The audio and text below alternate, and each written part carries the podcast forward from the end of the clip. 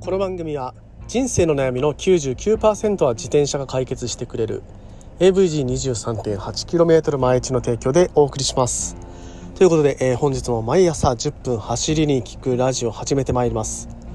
沖縄地方はですね今台風が昨日過ぎてで、えー、そこから一日ね、えー、晴れておりますかね。まあ午前中はちょっとぐずつく予報が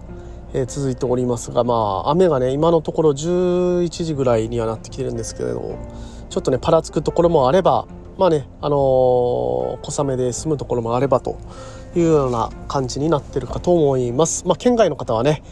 えー、台風はこれからどんどんね接近してきますので、えー、ちょっと気をつけていただければと思います。まあ、今回ね沖縄地方ではその暴風のない台風ということでまあほとんどね被害はなく通り過ぎたかとは思うんですけれども県外の方ではねまだ発展してくる可能性が発達発達ね発達する可能性があるので、えー、気をつけていただければと思います。まあ、これからね台風シーズンになってきますね。台風シーズンだとなかなかねまた、えー、大会がね今回延期になった大会もありますけどまあそういうねイベントごとにも響いてくる可能性もあります。まあ皆さんね一緒に気をつけて、えー、今年の夏も乗り切りましょう。ということで本編いきましょう。Check it out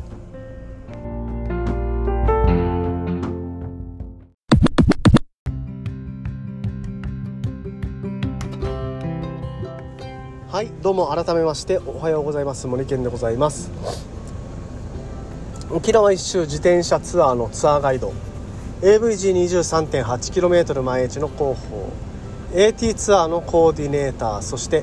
沖縄県サイクルツーリズム推進協会の理事として活動しております。ということで本日も毎朝10分走りに聞くラジオを始めてまいります。はい、えー、先ほどもですね言いました通り沖縄地方台風が去りまして、え台風一過、まあ、穏やかなね海。まあ海もねあまり波立たずに、えー、穏やかな、ね、状況を迎えておりましてで天候もですねあの雨の予報が午前中あったんですけれども地域によっては全然雨も降らずということで非常にいい天気になっている場所もあれば、まあ、曇り空の、ね、場所もあるかとは思います。ただね、えー、沖縄県内全体に共通しているということといえば、まあ、暑いと。とにかく暑いですというところは、えー、共通してるんじゃないのかなというふうに思っています。今現在ですね、えー、13時を超えたところなんですけれども、まあ、あの30度、うん、天気予報では30度ということで、えー、真夏日に近くなってきております。本当にね暑いですね。ちょっと作業してたんですけども汗が止まらないです。はい。でこんなね夏夏に入ってきた時に毎回私喋っておりますね。うん。まああの熱中症対策。はい。そしてねえー、暑い時に走る、まあ、体力を失う日焼け対策もしっかりしましょうとそういう話を、えー、よくしているとは思うんですけれどもこれはねもうあの何とやってもいいのかなというふうに思ってまして、まああの水分を取るその理由とかね、えー、そういったところについてねまた今日も話していきたいと思っています。はいま、皆さんね走る時暑い時走る時水分どれぐらい取ってますか？まあ、あの休憩のたびにね取るよと、まあ、20キロぐらい走ってで20キロで休憩コンビニにね入るたんびに、まあ、一気にねガブ飲みしてでそれで水分補給してるよという方もしかしたらいらっしゃるかもしれません。それでは足りないです。熱中症対策の正しい水の飲み方としてはもう5分おきに口を湿らせる程度に飲む、はい、1回ですねもう水分がカラッカラになくなってしまう。ぐらいに汗をかいてしまうと同時にですねミネラルも排出されてしまって足がつったりとかねそもそも水分が足りてない状態で一瞬でもなるともう足つりとかにまっしぐらになってしまいますので、えー、まあ、あるね一定の地点まで走って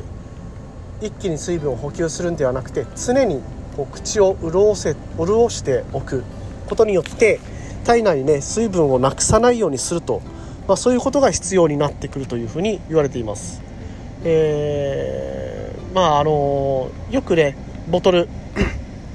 えー、持っているボトル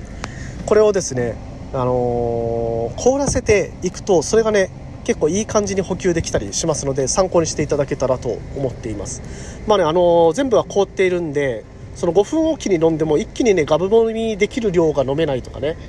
えー、そう思う方がいらっしゃるかもしれないんですけどもそれでいいんです、えー、それがこちらの狙いですね。まああの体内からもまあ、体内の、ね、温度もきっと上がってるはずですので炎天下の中走っていると、えー、体内の温度も冷ますという意味で凍らせたボトルっていうのをこまめにこまめに飲んでいく。それをねおすすめします。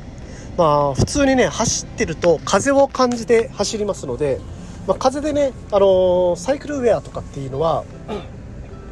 結構あの汗を吸収してそれを発散させる、まあ、蒸発させる効果が高い生地が採用されていることが多いです。となるとやっぱりねあのちょっと涼しく感じるんですよね、えー、生地が濡れていてそれがね、えー、揮発してその揮発によって熱を奪っていきますので、えー、それでね体内、まあ、体の表面の温度っていうのはある程度ね冷たい体感的には冷たく、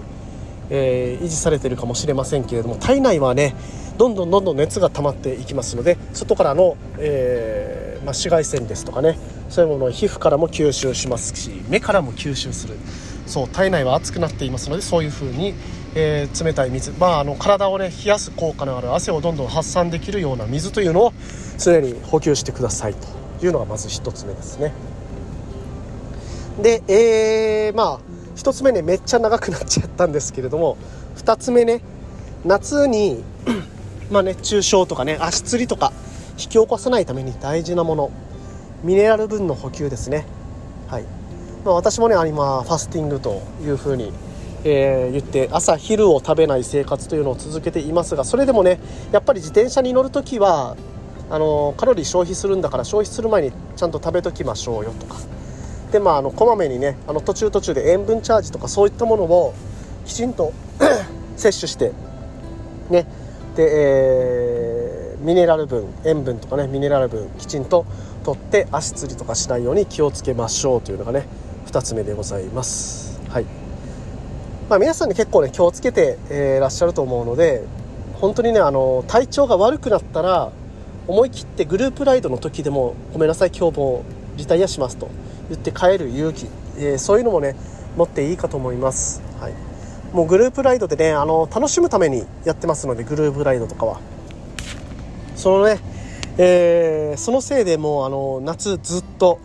えー、熱中症になって体調が悪くなってしまってそれをねずっと引きずって、えー、夏の間ずっとね楽しいライドができなくなるとかそういうことがあるとねもうなんかあの一緒にねライドに参加した人たちも、まあ、せっかくね参加してくれたのにっていう風に悲しく、えー、思うかもしれませんので、まあ、そこら辺はね体調管理自分でね気をつけながらやっていただけたらというふうに、えー、思っています。でね、えー、あともう一つね、えー、解決策。その熱中症にならないための解決策っていうのは大事なのが走る時間をずらすということがあります、はい、朝とかね夕方にずらすと本当にねあの日が落ちていくと気温っていうのはどんどんどんどん下がっていきますのでこれはもう絶対ですね。はい。なのでもうその気温が下がることを見越して朝とか夕方そこら辺にライドを持っていくで本当はね休日とかもう丸1日走りたいと思う方も多いとは思うんですけれどもなかなか夏は、えー、そういうね熱中症の危険っていうのがありますのでライドを主催する人もそこら辺のリスクっていうのを考えながら、えー、取材していただけるといいのかなというふうに、えー、思っております。はいということでね皆さんこれから夏に入っていきますが熱中症にならないように、えー、きちんとね熱中症対策をしながら走りましょう。あとねあのー、日焼け止めとかここら辺も大事になってきます。でもし走ってる途中に海に入ったりとかする予定があるライドそれを企画しようと思っているんでしたらあのサンゴとかね環境に優しい日焼け止めっていうのを売ってますのでちょっとね高いですけれどもまあ本当にねあの環境へのダメージっていうのを少なくすることでもあの将来にわたるねこの気候の温暖化ねそこら辺の対策にもなってくるかと思いますので是非ともねそこら辺も気をつけていただけたらいいのかなというふうに思っております。はい。ということでですね毎朝10分走りに行くラジオでこういったような自転車に関する tips と話しております。毎朝ですね。えー、ぜひとも気になるなとか面白かったなと思った方はフォローしていただいて SNS 等で感想を共有していただけますと嬉しいでございます。それではまた明日も皆さんお会いしましょう。今日も気をつけていってらっしゃい。